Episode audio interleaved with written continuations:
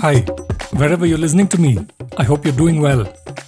I'm Hari Arakali, and this is today's tech briefing. ShareChat yesterday joined the growing list of Indian startup unicorns that have laid off employees amid a funding winter. The company has laid off 20% of its workforce to conserve cash, and as the current global economic slowdown has made it harder to raise funding, the Hindu reported on Jan 16th, citing the company. As many as 500 to 600 people may have been laid off, according to a report from Mint on Jan 16th. In December, ShareChat shut its fantasy gaming platform Jeet 11, resulting in about 100 employees being laid off, according to Mint. Mohalla Tech, ShareChat's parent company, had announced $520 million in funding led by Google in June 2022, which privately valued the Desi social media venture at $5 billion. The company is now laying off employees, citing macro factors that impact the cost and availability of capital, according to The Hindu, citing a company spokesperson. ShareChat will provide employees total salary for notice periods and two weeks' pay for every year served, while allowing employees to retain their work assets, according to The Hindu. Employees will also receive health coverage until June 2023, with the ability to encash their leave balances of up to 45 days as per their gross salary. Employees' stock options will also continue to vest until April 2023, according to The Hindu. ShareChat's total funding in 18 rounds of financing adds up to $2.24 billion, according to private markets intelligence provider Tracxn. The tech job scene continues to worsen globally as we head into 2023.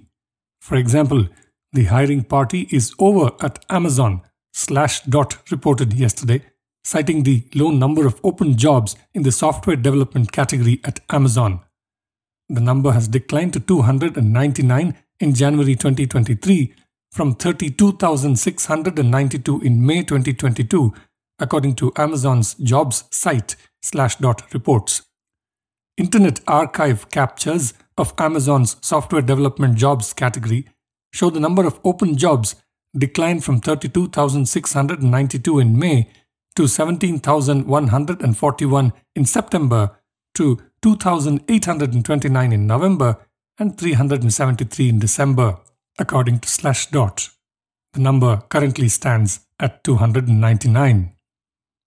Apostrophy, a Swiss software startup, is set to unveil a smartphone operating system that puts privacy first according to a Bloomberg report that appeared in Swissinfo on January 16th. Betting on a growing push by regulators worldwide to rein in the duopoly of Apple and Google on mobile platforms, the Swiss venture is building a third option around the promise of data sovereignty, according to the report. Founder Petter Neby, who already has one company selling high design, low tech mobile phones, according to Bloomberg, has put together more than 50 employees globally and is raising 10 million euros or about $11 million this year. The company's software, named AphyOS, is built on an open source version of Android called Graphene OS. It works by segregating apps to prevent tracking of user behavior, not unlike the changes Apple implemented in iOS on iPhones.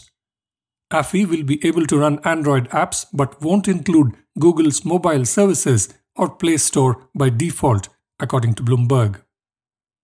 China's Mingyang is launching its latest wind turbine with blades that span 140 meters or about as tall as a 70 story building, New Atlas reports.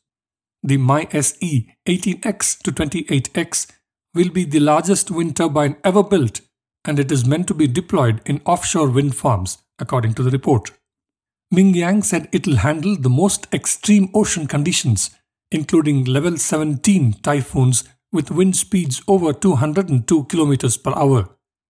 Given an average wind speed of 30.6 km per hour, Mingyang projects it will produce 80 gigawatt hour of energy per year, sufficient to supply 96,000 residents, according to New Atlas's report. The number of science and technology research papers published has soared over the past few decades, but the disruptiveness of those papers has dropped, according to an analysis of how radically papers depart from the previous literature, Nature reports. The researchers behind this analysis, Michael Park and Russell J. Funk from the University of Minnesota and Erin Leahey from the University of Arizona, looked at data from millions of manuscripts. They published their findings in Nature on Jan 4th. They found that compared with mid 20th century research, research in the 2000s was much more likely to push science forward incrementally than to veer off in a new direction and render previous work obsolete. Analysis of patents from 1976 to 2010 showed the same trend, according to the report.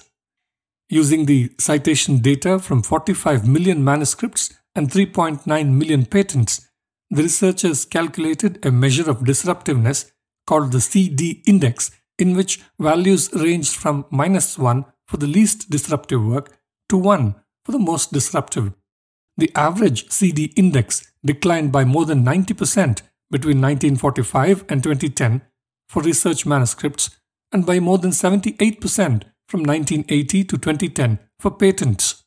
Disruptiveness declined in all of the analyzed research fields and patent types, even when factoring in potential differences in factors such as citation practices, according to the report.